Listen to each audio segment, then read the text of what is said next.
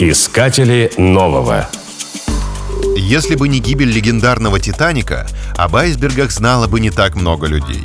Весть о страшной катастрофе облетела весь мир. Все узнали, что моря и океаны в северных широтах крайне опасны из-за огромных дрейфующих льдин. Их коварство состоит в том, что сверху видна лишь верхушка ледяной горы. Она редко превышает высоту двадцать пять метров. Почти девяносто процентов айсберга скрыто водой. Наблюдение айсбергов с самолета дает изумительный эффект. Становится видна подводная часть, которая гораздо больше надводной. У морской воды появляется белая подложка. Из-за этого цвет океана над льдом приобретает сочный бирюзовый оттенок. Белоснежных красавцев всегда окружает красивый ореол. Самый большой в мире айсберг откололся от ледника Росса. Его площадь составила десять тысяч квадратных километров. Такие размеры имеет Ливан, а Кипр почти в два раза меньше.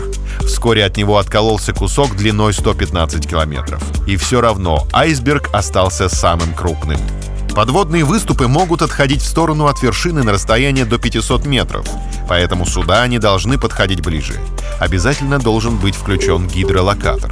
Ледяная гора может неожиданно разрушиться или перевернуться, что также представляет опасность для кораблей.